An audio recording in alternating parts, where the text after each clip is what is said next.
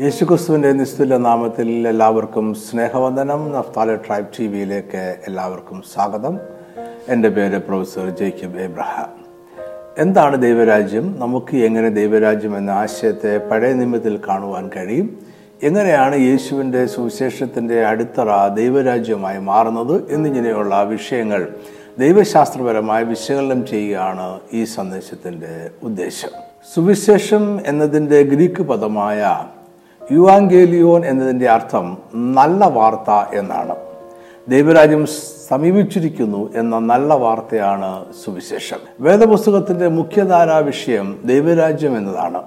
വേദപുസ്തകം ആരംഭിക്കുന്നതും അവസാനിക്കുന്നതും ദൈവരാജ്യത്തെക്കുറിച്ച് പറഞ്ഞുകൊണ്ടാണ് ദൈവരാജ്യം എന്ന വിഷയം വേദപുസ്തകത്തെ മൊത്തമായി യോജിപ്പിച്ചു നിർത്തുന്ന ഏക ചിന്തയാണ്. വീണ്ടും ജനനം പ്രാപിക്കാൻ രക്ഷിക്കപ്പെടുക എന്നത് ദൈവരാജ്യത്തിൽ കടക്കുവാനുള്ള ഏക മാർഗമാണ്. ദൈവരാജ്യം ഇന്ന് ഭൂമിയിൽ കാണുന്ന സഭയാണ് എന്ന് ചിലർ വിശ്വസിക്കുന്നു. ഈ ലോകം ദൈവിക മൂല്യങ്ങളാൽ ഭരിക്കപ്പെടുന്ന അവസ്ഥയാണ് ദൈവരാജ്യം എന്ന് മറ്റു ചിലർ ചിന്തിക്കുന്നു. ഇനിയും ചിലർ നമ്മുടെ മനസ്സിലാണ് ദൈവരാജ്യം എന്ന് ചിന്തിക്കുന്നു. ഇതിലെല്ലാം സത്യത്തിന്റെ ചില അംശങ്ങളുണ്ടെങ്കിലും അവയൊന്നും പൂർണമായ സത്യമല്ല. സുവിശേഷങ്ങളിൽ മത്തായി മാത്രമേ സ്വർഗരാജ്യം എന്ന വാക്ക് ഉപയോഗിച്ചിട്ടുള്ളൂ. മത്തായി മുപ്പത്തിമൂന്ന് പ്രാവശ്യം സ്വർഗരാജ്യം എന്ന പദം ഉപയോഗിക്കുന്നു. അദ്ദേഹം അതേ സുവിശേഷത്തിൽ അഞ്ച് പ്രാവശ്യം ദൈവരാജ്യം എന്ന പദവും ഉപയോഗിക്കുന്നുണ്ട്.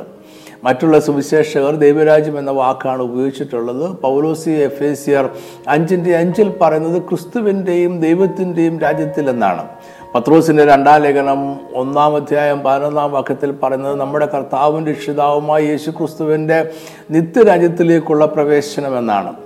വെളിപ്പാട് പുസ്തകം പന്ത്രണ്ടിന്റെ പത്തിൽ നമ്മൾ വായിക്കുന്നത് ഇങ്ങനെയാണ്. നമ്മുടെ ദൈവത്തിന്റെ രക്ഷയും ശക്തിയും രാജ്യവും അവന്റെ ക്രിസ്തുവിന്റെ ആധിപത്യവും തുടങ്ങിയിരിക്കുന്നു. ഈ പരാമർശങ്ങളെല്ലാം ദൈവരാജ്യത്തെക്കുറിച്ച് ഉള്ളതാണ്.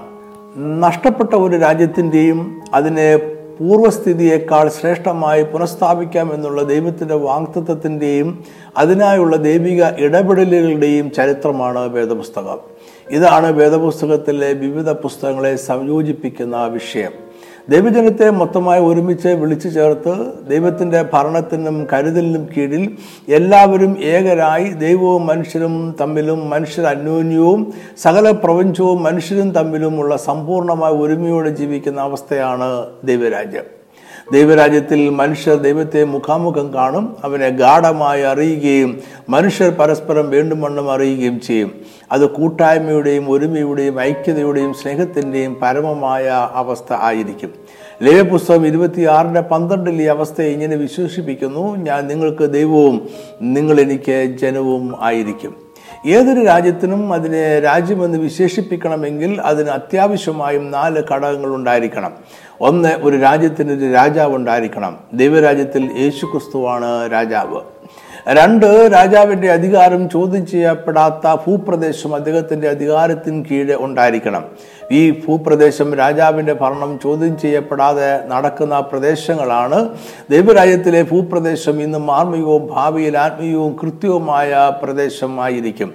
ഒരുപക്ഷെ ഇന്നത്തെ നമ്മുടെ കാഴ്ചപ്പാടിൽ നിന്നും അത് വ്യത്യസ്തം ആയേക്കാം. മൂന്ന് ഒരു രാജ്യത്തിന് പ്രജകളുണ്ടായിരിക്കും. വീണ്ടെടുക്കപ്പെട്ട ദൈവജനം ദൈവരാജ്യത്തിലെ പ്രജകളായിരിക്കും. അവർ അവിടെ രാജകീയ പുരോഹിത വർഗമായിരിക്കും. നാല് ഒരു രാജ്യത്തിന് പ്രമാണങ്ങൾ അല്ലെങ്കിൽ നിയമങ്ങൾ ഉണ്ടായിരിക്കും.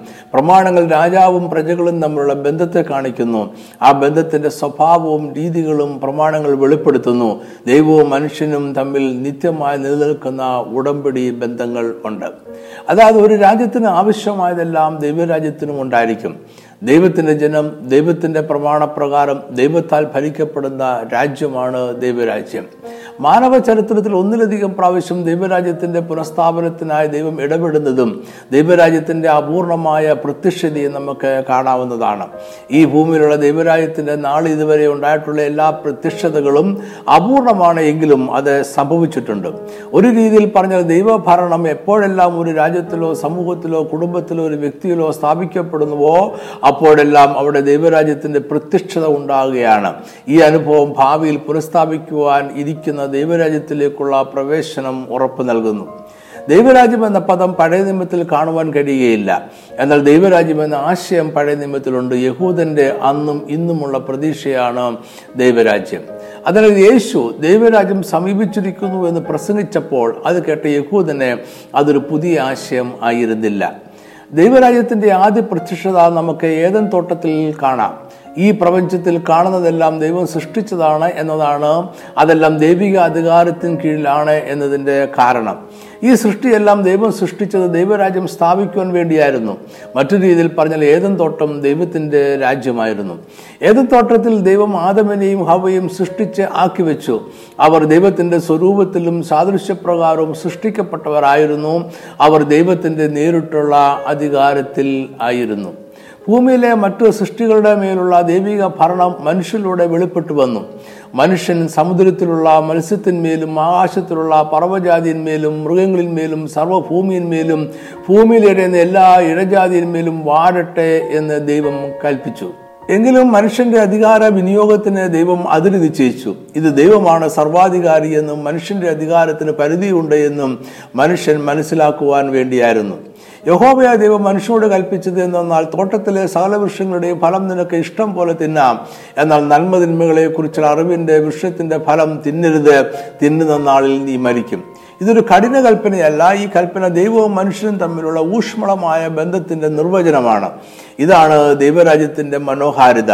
മനുഷ്യന് ദൈവത്തോടും ഈ ഭൂമിയിലെ മറ്റെല്ലാ ദൈവിക സൃഷ്ടിയോടും ഉത്തരവാദിത്തങ്ങളുണ്ട്.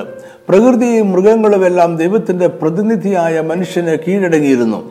വൃക്ഷങ്ങൾ നല്ല ഫലം നൽകി പ്രകൃതി നല്ല കാലാവസ്ഥ നൽകി യാതൊന്നും മനുഷ്യനോട് മത്സരിച്ചില്ല ഒന്നും മനുഷ്യനെ വെല്ലുവിളിച്ചില്ല.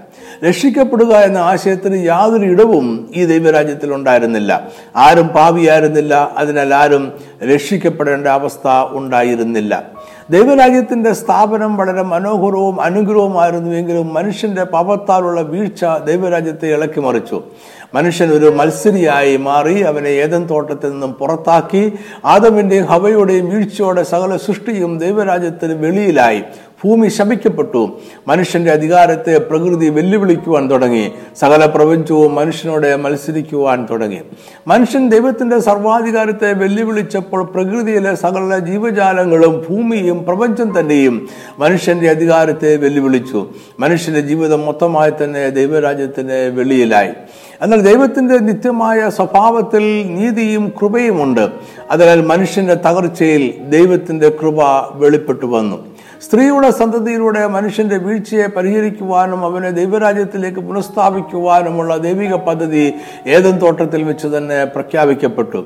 ഞാൻ നിനക്കും സ്ത്രീക്കും നിന്റെ സന്തതിക്കും അവളുടെ സന്തതിക്കും തമ്മിൽ ശത്രുത്വം ഉണ്ടാക്കും. അവൻ നിന്റെ തല തകർക്കും നീ അവന്റെ കുതികാൽ തകർക്കും. ഉൽപ്പത്തി പുസ്തകം നാലാം അധ്യായം മുതൽ പതിനൊന്നാം അധ്യായം വരെ നമ്മൾ വായിക്കുന്നത് ആദമിന്റെ വംശാവലിയുടെ ലഘു ചരിത്രമാണ്. രണ്ടു തരത്തിലുള്ള മനുഷ്യർ അവനിൽ നിന്നും പുറപ്പെട്ടു. ദൈവത്തിന് സ്വന്തം ജനമായി തീരേണ്ടതിനായി അവന്റെ കൃപയെ വെളിപ്പെടുത്തുന്ന ഒരു കൂട്ടർ.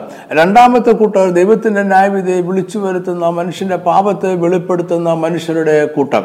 ഇവരെ നമുക്ക് രണ്ട് വംശാവലി എന്ന് വിളിക്കാം. ഇതിൽ ദൈവത്തിന്റെ കൃപയെ വെളിപ്പെടുത്തുന്ന വംശാവലി അബ്രഹാമിലെത്തുന്നു. അവനുമായി ദൈവം ഒരു ഉടമ്പടിയാലുള്ള വാക്തത്വം ചെയ്ത് മാനവരാശിയുടെ പുനഃസ്ഥാപനത്തിനായുള്ള ദൈവിക പദ്ധതി ആരംഭിക്കുന്നു. അബ്രഹാമുമായുള്ള ദൈവിക ഉടമ്പടിയിൽ മൂന്ന് പ്രധാന കാര്യങ്ങളുണ്ട്. ഒന്ന് ദൈവം അബ്രഹാമിന്റെ സന്തതികളെ ഒരു വലിയ ജാതി അല്ലെങ്കിൽ ഒരു രാജ്യമാക്കും. രണ്ട് അവർക്ക് താമസിക്കുവാൻ ഒരു ദേശം കൊടുക്കും. മൂന്ന് അവർ ദൈവവുമായ ഒരു സവിശേഷമായ ബന്ധത്തിൽ ദൈവത്തിന്റെ സ്വന്തം ജനം ആയിരിക്കും. ഇവിടെ നമ്മൾ കാണുന്നത് ദൈവരാജ്യത്തിന്റെ പുനഃസ്ഥാപനത്തിന്റെ പദ്ധതിയാണ്.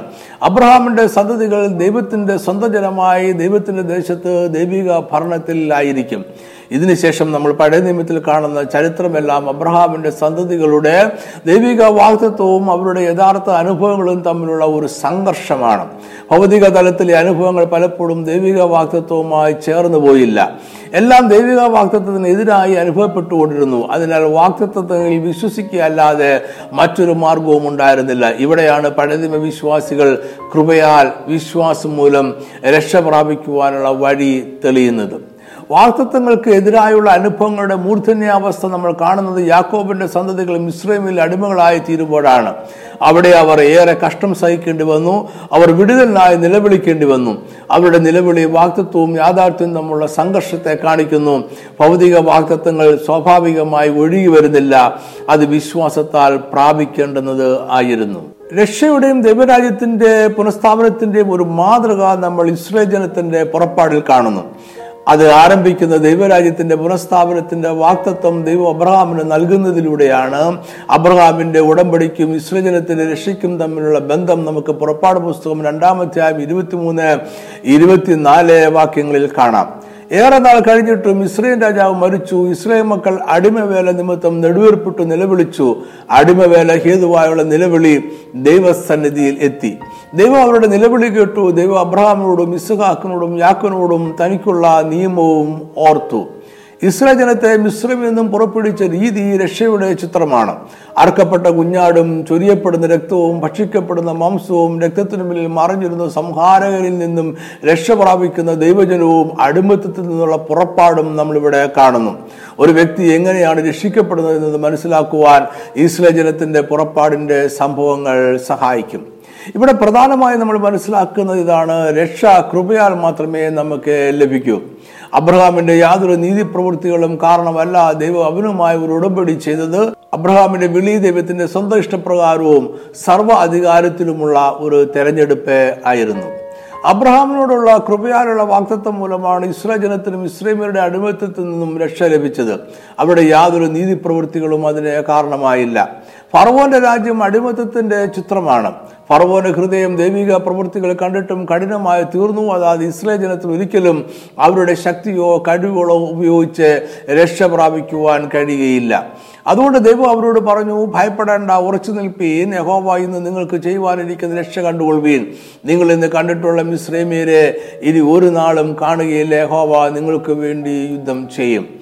ഈ വാക്യങ്ങളിലെല്ലാം ഇസ്ലേ ജനത്തിന്റെ നിസ്സഹായ അവസ്ഥയും രക്ഷയ്ക്കായുള്ള ദൈവിക ഇടപെടലുകളും കാണുന്നു.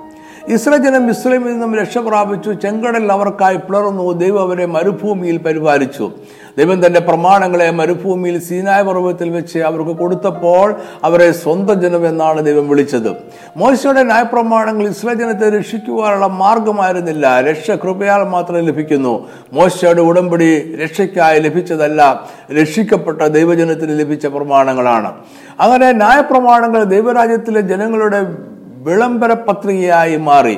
മോശയുടെ ഉടമ്പടി അബ്രഹാമിന്റെ ഉടമ്പടിയുടെ തുടർച്ചയായിരുന്നു. ന്യായപ്രമാണങ്ങൾ അബ്രഹാമിന്റെ ഉടമ്പടിയുടെ വിശദാംശങ്ങൾ ആണ്. രക്ഷിക്കപ്പെട്ട ചെങ്കടലിനാൽ മിശ്രീമിലുമായി വേർപെട്ട ഇസ്രയേൽ ജനമാണ് സീനായ് പർവതത്തിൽ ദൈവത്തെ കണ്ടുമുട്ടുന്നത്. ഇസ്രായേലരെ ദൈവം വിടുവിക്കും എന്നതിനും അതിനായി ദൈവം മോശയെ അയക്കുന്നു എന്നതിനും ദൈവം മോശയ്ക്ക് കൊടുത്ത ആദ്യത്തെ അടയാളമാണ് ഈ കൂടിക്കാഴ്ച. ഇവിടെ ഇസ്രായേൽ ജനം ദൈവത്തിന്റെ സ്വന്തം ജനമായി വിളംബരം ചെയ്യപ്പെട്ടു. എന്നാൽ അവരുടെ രക്ഷയിൽ കനാദേശം കൈവശമാക്കുക എന്ന ദൈവിക പദ്ധതിയും ഉണ്ടായിരുന്നു. യോശുവ കനാദേശം പിടിച്ചടക്കിയ രീതി പഠിച്ചാൽ രക്ഷയിലുള്ള ദൈവിക ശക്തി നമുക്ക് മനസ്സിലാക്കുവാൻ കഴിയും. ഇസ്രായേൽ ജനത്തിന് വാക്തത്വമായി ലഭിച്ച സ്ഥലത്തെക്കുറിച്ച് പുറപ്പാട് മൂന്നിന്റെ എട്ടിൽ നല്ലതും വിശാലവുമായ ദേശത്തേക്ക് പാലും തേനും ഒഴുകുന്ന ദേശത്തേക്ക് എന്ന് പറയുന്നു. ദേശത്തിന്റെ ഒരു ചെറിയ വിവരണം തന്നെ നമ്മൾ ആവർത്തന പുസ്തകം എട്ടിന്റെ ഏഴ് മുതൽ പത്ത് വരെയുള്ള വാക്യങ്ങളിൽ വായിക്കുന്നുണ്ട്. നിന്റെ ദൈവമായ ഹോബ നല്ലൊരു ദേശത്തേക്കല്ലോ നിന്നെ കൊണ്ടുപോകുന്നത്. അത് താഴ്വരയിൽ നിന്നും മലയിൽ നിന്നും പുറപ്പെടുന്ന നീരൊഴുക്കുകളും ഉറവുകളും തടാകങ്ങളുമുള്ള ദേശം. കോതമ്പും യവവും മുന്തിരിവള്ളിയും അത്തിവൃക്ഷവും മാതളനാരവുമുള്ള ദേശം. ഒരു വൃക്ഷവും തേനുമുള്ള ദേശം. സുഭിക്ഷമായ ഉപജീവനം കഴിയാവുന്നതും ഒന്നിനും കുറവില്ലാത്തതുമായ ദേശം. കല്ല് ഇരുമ്പായിരിക്കുന്നതും മലകളിൽ നിന്ന് താമ്രം വെട്ടിയെടുക്കുന്നതുമായ ദേശം. നീ ഭക്ഷിച്ച് തൃപ്തി പ്രാപിക്കുമ്പോൾ നിന്റെ ദൈവമായ ഹോവ നിനക്ക് തന്നിരിക്കുന്ന നല്ല ദേശത്തെക്കുറിച്ച് നീ അവനെ സ്തോത്രം ചെയ്യണം. ദേശത്തിന്റെ ഈ വിവരണത്തിൽ ഏതൻ തോട്ടത്തിന്റെ ഒരു സാദൃശ്യം നമുക്ക് കാണുവാൻ കഴിയും. എന്നാൽ മനുഷ്യന്റെ പാപത്താൽ ശമിക്കപ്പെട്ട ഈ ഭൂമിയിൽ ദൈവരാജ്യത്തിന്റെ നിവൃത്തി താൽക്കാലികവും അപൂർണവുമായിരിക്കും. അതുകൊണ്ട് തന്നെ അബ്രഹാമിന്റെ ഉടമ്പടിയുടെ സമ്പൂർണമായ നിവൃത്തി വീണുപോയ ലോകത്തിന് വെളിയിൽ സംഭവിക്കേണ്ടുന്ന ഒന്നായിരിക്കണം. തുടർന്ന് ഇസ്രയേലിന് രാജാവിനെ വാഴിക്കുന്നത് വരെയുള്ള ചരിത്രം ന്യായാധിപന്മാരുടെ കാലമായിരുന്നു. അത് അപൂർണമെങ്കിലും ദൈവിക ഭരണത്തിൻ കീഴിലുള്ള രാജ്യത്തിന്റെ ഒരു പതിപ്പ് ആയിരുന്നു. രാജാക്കന്മാരുടെ കാലം ആരംഭിച്ചത് ഷൗൽ രാജാവോട് കൂടിയാണ്. രണ്ടാമത്തെ രാജാവായിരുന്നു ദാവീദ്. അവൻ ദൈവത്തിന്റെ ഹൃദയപ്രകാരമുള്ള മനുഷ്യൻ ആയിരുന്നു. ദാവീദ് രാജാവ് ന്യായപ്രമാണ പ്രകാരം രാജ്യത്തെ ഭരിക്കുവാൻ ശ്രമിച്ച രാജാവായിരുന്നു. എരുസലേമിലെ ദൈവാലയമായിരുന്നു അദ്ദേഹത്തിന്റെ ഭരണത്തിന്റെ കേന്ദ്രബിന്ദു. ദൈവൻ രാജാവായി വാഴുന്ന കാലത്തിന്റെ ഒരു തെളിമയാർന്ന ചിത്രമായിരുന്നു ദാവീദിന്റെ ഭരണകാലം. രണ്ട് ശമുവേൽ ഏഴാം അധ്യായത്തിൽ ദൈവം ദാവീദുമായി ഒരു ഉടമ്പടി ചെയ്യുന്നത് നമ്മൾ കാണുന്നു. ദൈവം നാദാൻ പ്രവാചകനിലൂടെയാണ് ഈ ഉടമ്പടി വ്യവസ്ഥകൾ ദാവീദിനെ അറിയിക്കുന്നത്. അതിന്റെ വിശദാംശങ്ങൾ ഇങ്ങനെയായിരുന്നു. ദൈവം തന്റെ സ്വന്തം ജനമായി ഇസ്രായേൽ ഒരു സ്ഥലം കൽപ്പിച്ചു കൊടുക്കുകയും അവർ അവിടെ നിന്ന് ഇളകാതിരിക്കത്തക്കവണ്ണം അവരെ നടുകയും ചെയ്യും. ശേഷം ഒരിക്കലും ദുഷ്ടന്മാർ അവരെ പീഡിപ്പിക്കുകയില്ല. യഹോവ ദാവീദിന് ഒരു വംശാവലിയെ നൽകും. അവന്റെ സന്തതിയെ അവനെ പിന്തുടർച്ചയായി സ്ഥിരപ്പെടുത്തുകയും അവന്റെ രാജ്യത്ത് ഉറപ്പാക്കുകയും അവന്റെ രാജ്യത്വത്തിന്റെ സിംഹാസനം എന്നേക്കും സ്ഥിരമാക്കുകയും ചെയ്യും. അങ്ങനെ ഒരു രീതിയിൽ പറഞ്ഞാൽ ദൈവം അബ്രഹാമിന് കൊടുത്ത വാക്തത്വത്തിന്റെ ഭൗതിക വശം നിവർത്തിക്കപ്പെട്ടു. ഒന്ന് രാജാക്കുമാർ നാലിന്റെ ഇരുപത്തിയഞ്ചിൽ പറയുന്നു ശലോമോന്റെ കാലത്തൊക്കെയും യഹൂദയും ഇസ്രയേലും ദാൻ മുതൽ ബേർശേവ വരെയും ഓരോരുത്തൻ താൻ താന്റെ മുദ്രവള്ളിയുടെ കീഴിലും അത്തിവൃക്ഷത്തിന് കീഴിലും നിർഭയം വസിച്ചു. എന്നാൽ നിർഭാഗ്യവശാൽ ദാവീദിന്റെ മകൻ ശലോമോന് ശേഷം ഇസ്രായേൽ രാജ്യം തൊള്ളായിരത്തി ഇരുപത്തിരണ്ട് ബി സിക്കും അഞ്ഞൂറ്റി എൺപത്തി ആറ് ബി സിക്കും ഇടയിൽ വിഭജിക്കപ്പെട്ടു. ഇത് ചില ചോദ്യങ്ങൾ ഉയർത്തി ദാവീദിന്റെയും ശലോമോന്റെയും കാലത്ത് നിവർത്തിക്കപ്പെട്ടു എന്ന് കരുതിയിരുന്ന ദൈവരാജ്യത്തിന്റെ വാക്തത്വമാണ് ഇസ്രയേൽ രാജ്യത്തിന്റെ വിഭജനത്തോടെ ശിഥിലമായത്. ദാവീദിന്റെ രാജ്യം ദൈവിക ഭരണത്തിന്റെ അത്യുന്നതമായ ചിത്രമായിരുന്നു. ശലോമോന്റെ രാജ്യം ദൈവരാജ്യത്തിന്റെ സമ്പന്നതയുടെ ശ്രേഷ്ഠമായ ചിത്രമായിരുന്നു. എന്നാൽ അതെല്ലാം വീണുപോയ ശമിക്കപ്പെട്ട ഈ ഭൂമിയിൽ വെളിപ്പെട്ട വാക്തത്വ നിവൃത്തി മാത്രമാണ്. ഈ ഭൂമിയിൽ എല്ലാം അപൂർണമായതിനാൽ അതിന് നിത്യമായി നിലനിൽക്കുവാൻ കഴിയുകയില്ല. എങ്കിലും ദൈവരാജ്യത്തിന് നിവൃത്തി എന്ന് കരുതപ്പെട്ടിരുന്ന ഇസ്രായേൽ രാജ്യം ശലോമിന് ശേഷം വിഭജിക്കപ്പെട്ടപ്പോൾ അബ്രഹാമിന്റെ വാക്തത്വത്തിന്റെ നിവൃത്തി തന്നെ ചോദ്യം ചെയ്യപ്പെട്ടു. വാക്തത്വ നിവൃത്തി എവിടെ? ദാവീദിനോടുള്ള ദൈവിക വാക്തത്വം ഇനി നിവർത്തിക്കപ്പെടുമോ? ദൈവരാജ്യത്തിന്റെ നിവൃത്തി എന്ന് സംഭവിക്കും. എന്നാൽ ഈ ചോദ്യത്തിന് ഉത്തരവില്ലാതെ പോയില്ല. ദൈവം പിന്നീട് അയച്ച പ്രവാചകന്മാർ ഈ ചോദ്യത്തിന് മറുപടി അറിയിച്ചു. അവർ പറഞ്ഞു ഇസ്രായേൽ രാജ്യത്തിന്റെ പതനം ഉടമ്പടി വ്യവസ്ഥകളുടെ ലംഘനം മൂലം സംഭവിച്ചതാണ്. മോശയുടെ ഉടമ്പടി അബ്രഹാമിന്റെ ഉടമ്പടിയുടെ തുടർച്ചയായിരുന്നു. ന്യായപ്രമാണങ്ങൾ അബ്രഹാമിന്റെ ഉടമ്പടിയുടെ വിശദാംശങ്ങളാണ്. ന്യായപ്രമാണങ്ങൾ ദൈവരാജ്യത്തിന്റെ പ്രമാണങ്ങളാണ്. അവ ദൈവിക വിശുദ്ധിയുടെ വെളിപ്പെടുത്തലുകൾ ആണ്. ഇതാണ് ഇസ്രയേൽ ലംഘിച്ചത്. ദൈവരാജ്യത്തിന്റെ നഷ്ടം മാത്രമല്ല പ്രവാചകന്മാർ അറിയിച്ചത് അവർ ദൈവരാജ്യത്തിന്റെ ഭാവിയിൽ ഉണ്ടാകുവാനിരിക്കുന്ന സമ്പൂർണമായ നിവൃത്തിയും അറിയിച്ചു. ദൈവരാജ്യം സമ്പൂർണമായും നിത്യമായും സകല മഹത്വത്തോടെയും നിവർത്തിക്കപ്പെടുന്ന ഒരു ശ്രേഷ്ഠമായ നാളിനെ കുറിച്ച് പ്രവാചകന്മാർ പ്രവചിച്ചു. മാനവരാശിയുടെ ഭാവിയെക്കുറിച്ച് പറയുന്ന പഴയ നിയമകാലത്തെ പ്രവചനങ്ങൾക്കുള്ള ഒരു പ്രത്യേകത നമ്മൾ ശ്രദ്ധിക്കേണ്ടതുണ്ട്.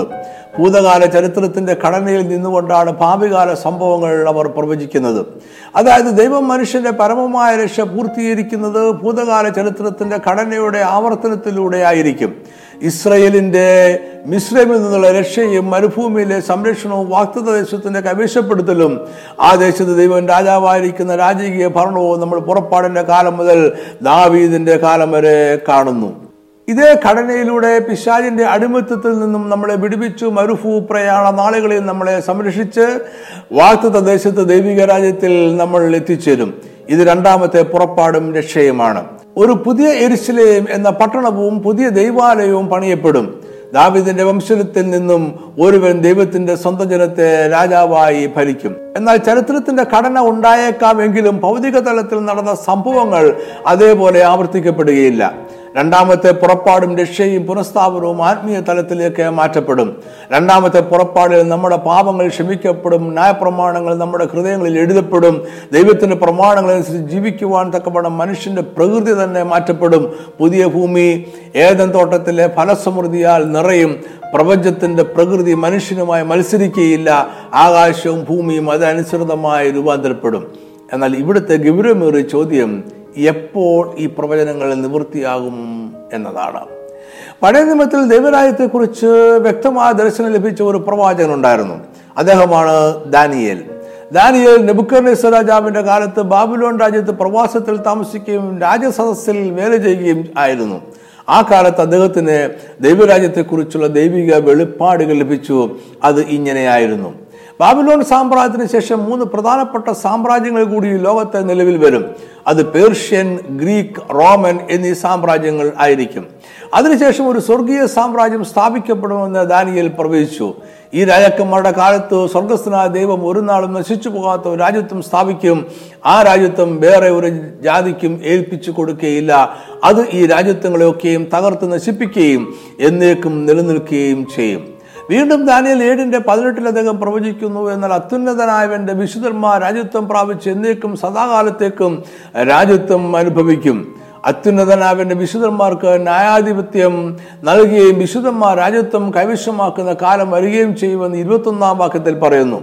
ഇരുപത്തിയേഴാം വാക്യത്തിൽ പിന്നെ രാജ്യത്വവും ആധിപത്യവും ആകാശത്തിന് കീഴിൽ എല്ലായിടവുമുള്ള രാജ്യങ്ങളുടെ മഹത്വവും അത്യുന്നതന്റെ വിശുദ്ധന്മാരായ ജനത്തിന് ലഭിക്കും. അവന്റെ രാജ്യത്വം നിത്യരാജ്യത്വമാകുന്നു. സകല ആധിപത്യങ്ങളും അവനെ സേവിച്ചനുസരിക്കും എന്നും നമ്മൾ വായിക്കുന്നു. ദാലിയന്റെ ദർശനങ്ങളിൽ നിന്നും നമ്മൾ മനസ്സിലാക്കുന്നത് ഇതാണ്. ലോകത്തിലെ എല്ലാ രാജ്യങ്ങളുടെയും സാമ്രാജ്യങ്ങളുടെയും അന്ത്യമുണ്ടാകും. അപ്പോൾ ദൈവരാജ്യം സ്ഥാപിക്കപ്പെടും. അല്ലെങ്കിൽ ദൈവരാജ്യം സ്ഥാപിക്കപ്പെടുന്നതോടെ സകല ലോക സാമ്രാജ്യങ്ങളും രാജ്യവും ഇല്ലാതെയാകും. അത് ലോക സാമ്രാജ്യങ്ങളുടെ തുടർച്ചയായി ലോക സാമ്രാജ്യങ്ങളെ ഇല്ലാതാക്കിക്കൊണ്ട് സ്ഥാപിക്കപ്പെടുമെന്ന് പറഞ്ഞാൽ അതൊരു രാജ്യം തന്നെ ആയിരിക്കും. അതായത് ദൈവരാജ്യം ഒരു സാങ്കല്പിക കഥയല്ല. അത് ഇത് നമ്മൾ കാണുന്ന സാമ്രാജ്യങ്ങളെ പോലെ തന്നെയുള്ള എന്നാൽ സ്വർഗീയമായ ഒരു ആത്മീയ രാജ്യത്വം ആയിരിക്കും. അത് ഒരു കൂട്ടം മതഭ്രാന്തന്മാരുടെ സ്വപ്നമോ തത്വശാസ്ത്രമോ അല്ല. ബാബിലോൺ പേർഷ്യ ഗ്രീക്ക് റോമൻ സാമ്രാജ്യങ്ങൾ കാലാകാലങ്ങളിൽ നിലവിൽ വന്നതുപോലെ തന്നെ ദൈവരാജ്യവും നിലവിൽ വരും. ദാനിയലിന്റെ പ്രവചനങ്ങൾക്കും ഏകദേശം അറുന്നൂറ് വർഷങ്ങൾ കഴിഞ്ഞാണ് യേശു ഭൂമിയിൽ ജനിക്കുന്നത്. യേശു ക്രിസ്തുവിന്റെ പ്രഥമ ആഗമന കാലത്ത് ദാനിയൽ പ്രവചിച്ച നാല് സാമ്രാജ്യങ്ങളുടെ കാലം അവസാനിച്ചിരുന്നില്ല. അപ്പോൾ റോമൻ സാമ്രാജ്യം അതിശക്തമായി നിലനിന്നിരുന്നു. അതിനാൽ മനുഷ്യരുടെ സാമ്രാജ്യങ്ങളെ മാറ്റി ദൈവരാജ്യം സ്ഥാപിക്കുവാനുള്ള സമയം ആയിട്ടില്ലായിരുന്നു. യേശുവിന്റെ കാലത്തെ യഹൂദന്മാർ മഷികളുടെ വരവിനായി പ്രത്യാശയോടെ കാത്തിരുന്നവരാണ്. എന്നാൽ മഷിക വരുമ്പോൾ ഒരു ഭൗതികമായ യഹൂദ രാജ്യം സ്ഥാപിക്കുമെന്നും അവരുടെ സകല ശത്രുക്കളെയും തോൽപ്പിച്ച് അവരെ അടിമത്തിൽ നിന്നും എന്നേക്കുമായി വിടുവിക്കും എന്നതുമായിരുന്നു അവരുടെ പ്രതീക്ഷ. അവരുടെ മത മേലധ്യക്ഷന്മാർ ന്യായപ്രമാണങ്ങളെയും പ്രവാചകന്മാരെയും സൂക്ഷ്മതയോടെ പഠിച്ചവരാകയാൽ മഷിക വരുമ്പോൾ അവരെ അവർക്ക് ആദ്യം തിരിച്ചറിയുവാൻ കഴിയുമെന്നും വിശ്വസിച്ചിരുന്നു. എന്നാൽ അവരുടെ വിചാരങ്ങൾ തെറ്റിപ്പോയി. യേശു ആദ്യം വന്നത് ദൈവരാജ്യത്തെ പ്രഖ്യാപിക്കുവാനും ആരംഭിക്കുവാനുമാണ്. വീണ്ടും വരുന്നത് ദൈവരാജ്യത്തെ നിത്യമായി സ്ഥാപിക്കുവാൻ ആണ്. പുതിയ നിയമത്തിൽ ദൈവരാജ്യത്തെക്കുറിച്ച് അതിന്റെ ആത്മീയ തലത്തിൽ ഊന്നിയ വിഭിന്നമായ ഒരു ചിത്രം നമുക്ക് കാണുവാനായിട്ട് കഴിയും. എങ്കിലും ദൈവരാജ്യത്തിന്റെ ഘടനയ്ക്ക് യാതൊരു വ്യത്യാസവും വരുന്നില്ല. പുതിയ നിയമത്തിൽ ദൈവരാജ്യത്തിന്റെ ആത്മീയ തലത്തിന് കൂടുതൽ ഊന്നൽ ഉള്ളതിനാൽ അത് പഴയ നിയമത്തിൽ വാഗ്ദാനം ചെയ്യപ്പെട്ട ദൈവരാജ്യമല്ല എന്ന് പറയുന്നവരുണ്ട്. എന്നാൽ പുതിയ നിയമ സുവിശേഷവും യേശുവും അപ്പോസ്ലന്മാരും വിളംബരം ചെയ്തത് പഴയ നിയമത്തിലെ വാക്തത്വമായ ദൈവരാജ്യത്തിന്റെ നിവൃത്തി ആയിട്ടാണ്. പുതിയ നിയമത്തിലും ദൈവത്തിന്റെ ജനം ദൈവത്തിന്റെ പ്രമാണപ്രകാരം ദൈവത്താൽ ഭരിക്കപ്പെടുന്ന രാജ്യമാണ്. അതാണ് ദൈവരാജ്യം.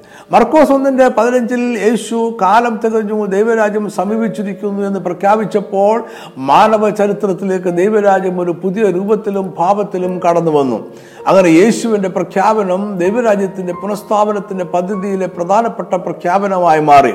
യഹൂദന്മാർ ദൈവരാജ്യത്തിന്റെ വരവിനായി പ്രത്യാശയോടെ കാത്തിരിക്കുകയായിരുന്നു. എങ്കിലും അവരുടെ പ്രതീക്ഷയ്ക്കൊത്തവണ്ണമായിരുന്നില്ല യേശുവിന്റെ പ്രഖ്യാപനം. യഹൂദന്മാർ ദാവീദിന്റെ പിന്തുടർച്ചക്കാരനായ ഒരു രാഷ്ട്രീയ ഭരണാധികാരിയെ ദൈവം അയക്കുമെന്ന് പ്രതീക്ഷിച്ചിരുന്നു. യേശു പ്രഖ്യാപിച്ച ദൈവരാജ്യവും യഹൂദന്മാർ മനസ്സിലാക്കിയ ദൈവരാജ്യവും തമ്മിൽ വളരെ അന്തരം ഉണ്ടായിരുന്നതിനാലാണ് യോഗന സ്നാപകൻ പോലും ആശയക്കുഴപ്പത്തിലായത്. യോഹനാന്റെ സുവിശേഷം പതിനെട്ടിന് മുപ്പത്തിയാറിൽ ഇതാണ് യേശു വ്യക്തമാക്കുന്നത് എന്റെ രാജ്യം ഐഹികമല്ല ദൈവത്തിന്റെ രാജ്യം ഇപ്പോൾ ഭൗതികമല്ല എങ്കിലും ദൈവരാജ്യം വർത്തമാന കാലത്ത് നമ്മളുടെ ഇടയിൽ തന്നെയുണ്ട്. ഇതാണ് ദൈവരാജ്യം സമീപിച്ചിരിക്കുന്നു എന്ന് യേശു പറഞ്ഞതിന്റെ മർമ്മം. യേശുവിന്റെ പ്രഖ്യാപനത്തോടെ ദൈവരാജ്യം വന്നു കഴിഞ്ഞുവെങ്കിലും അതിന് വിവിധ ഘട്ടങ്ങളുണ്ട്. യേശു തന്റെ ശുശ്രൂഷയുടെ ആരംഭത്തിൽ ദൈവരാജ്യം പ്രഖ്യാപിച്ച് അന്നു മുതൽ താത്വികമായി ദൈവരാജ്യം വന്നു കഴിഞ്ഞു. പിന്നീടുള്ള യേശു ചെയ്ത എല്ലാ അത്ഭുത പ്രവൃത്തികളും അവൻ മഷികയാണ് എന്ന് തെളിയിക്കുന്നതാണ്. അവൻ മഷികയാണെങ്കിൽ അവൻ രാജാവാണ്. അവൻ ചെയ്ത അത്ഭുത പ്രവൃത്തികളും പാപമോചനവും ദൈവരാജ്യത്തിന്റെ സാന്നിധ്യത്തെ വെളിപ്പെടുത്തുന്ന അടയാളങ്ങളാണ്. പുതിയ നിയമത്തിൽ യേശു ചെയ്ത അത്ഭുത പ്രവൃത്തികളെ അടയാളങ്ങൾ എന്ന് വിളിക്കുന്നത് നമുക്ക് കാണുവാൻ കഴിയും. യോഹനൻ രണ്ടിന്റെ ഇരുപത്തി മൂന്നിൽ പെസക പെരുന്നാളിൽ എരുസലേമിൽ ഇരിക്കുമ്പോൾ അവൻ ചെയ്ത അടയാളങ്ങൾ കണ്ടിട്ട് പലരും അവന്റെ നാമത്തിൽ വിശ്വസിച്ചു എന്ന് നമ്മൾ വായിക്കുന്നു. യേശു ചെയ്ത അത്ഭുത പ്രവൃത്തികൾ എന്തിന്റെ അടയാളമാണ്? അത് യേശു മഷിയാണ് അയക്കപ്പെട്ടവനാണ് ദൈവത്തിന്റെ അഭിഷിക്തനാണ് രാജാവാണ് എന്നതിന്റെ എല്ലാം അടയാളമാണ്. അതായത് അത്ഭുതങ്ങൾ രാജാവ് വന്നിരിക്കുന്നു അതിനാൽ ദൈവരാജ്യവും വന്നിരിക്കുന്നു എന്നതിന്റെ അടയാളമാണ്. യോഗനാസ്നാപൻ സംശയിച്ചപ്പോൾ വരുവാനുള്ളവൻ നീയോ അല്ല ഞങ്ങൾ മറ്റൊരുവനെ കാത്തിരിക്കണമോ? എന്ന് ചോദിച്ചപ്പോൾ യേശു അവന് നൽകിയ മറുപടി ഇതായിരുന്നു. ലൂക്കോസ് ഏഴിന്റെ ഇരുപത്തിരണ്ട് കുരുടർ കാണുന്നു മുടന്തർ നടക്കുന്നു കുഷ്ഠരോഗികൾ ശുദ്ധരായിത്തീരുന്നു. ചെകിടർ കേൾക്കുന്നു മരിച്ചവർ ഉയർത്തെഴുന്നേൽക്കുന്നു ദരിദ്രന്മാരുടെ സുവിശേഷം അറിയിക്കുന്നു എന്നിങ്ങനെ നിങ്ങൾ കാണുകയും കേൾക്കുകയും ചെയ്യുന്നത് യോഹനാനെ ചെന്ന് അറിയിപ്പീൻ. ഈ വാക്യത്തിൽ യേശു ചൂണ്ടിക്കാണിക്കുന്നതെല്ലാം അവൻ ചെയ്ത അത്ഭുതങ്ങളാണ്. അവ യേശു രാജാവാണ് എന്നതിന്റെ അടയാളങ്ങളാണ്. പഴയ നിയമത്തിൽ ദൈവം വാക്തത്വം ചെയ്ത പ്രവാചകന്മാർ പ്രവചിച്ച മഷിയാണ് യേശു ക്രിസ്തു എന്നതിന്റെ അടയാളങ്ങളാണവ ദൈവരാജ്യം അവരുടെ ഇടയിൽ വന്നു കഴിഞ്ഞു എന്നതിന്റെ അടയാളങ്ങളായിരുന്നു അവയെല്ലാം. എന്നാൽ യേശുവിന്റെ ക്രൂശ് മരണം ദൈവരാജ്യത്തിന്റെ പുനഃസ്ഥാപനത്തിന് ആവശ്യമാണ്. ക്രൂശിലെ യാഗത്തോടെ മാത്രമേ ഒരു ജനതയെ വീണ്ടെടുക്കുവാനും ദൈവരാജ്യത്തിലാക്കുവാനും കഴിയൂ. മഷിയുടെ പ്രധാന ദൗത്യം ഒരു ജനതയെ വീണ്ടെടുക്കുക എന്നതാണ്.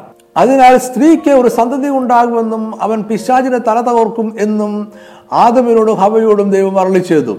ഒരു യാഗമൃഗത്തെ ഒരുക്കി കൊടുത്തുകൊണ്ട് ആകാശത്തിലെ നക്ഷത്രങ്ങളെ പോലെ പെരുപ്പമുള്ള ഒരു ജാതിയെ ദൈവം വീണ്ടെടുക്കുമെന്ന് ദൈവം അബ്രഹാമിനോടും ഇസഹാക്കിനോടും വെളിപ്പെടുത്തി.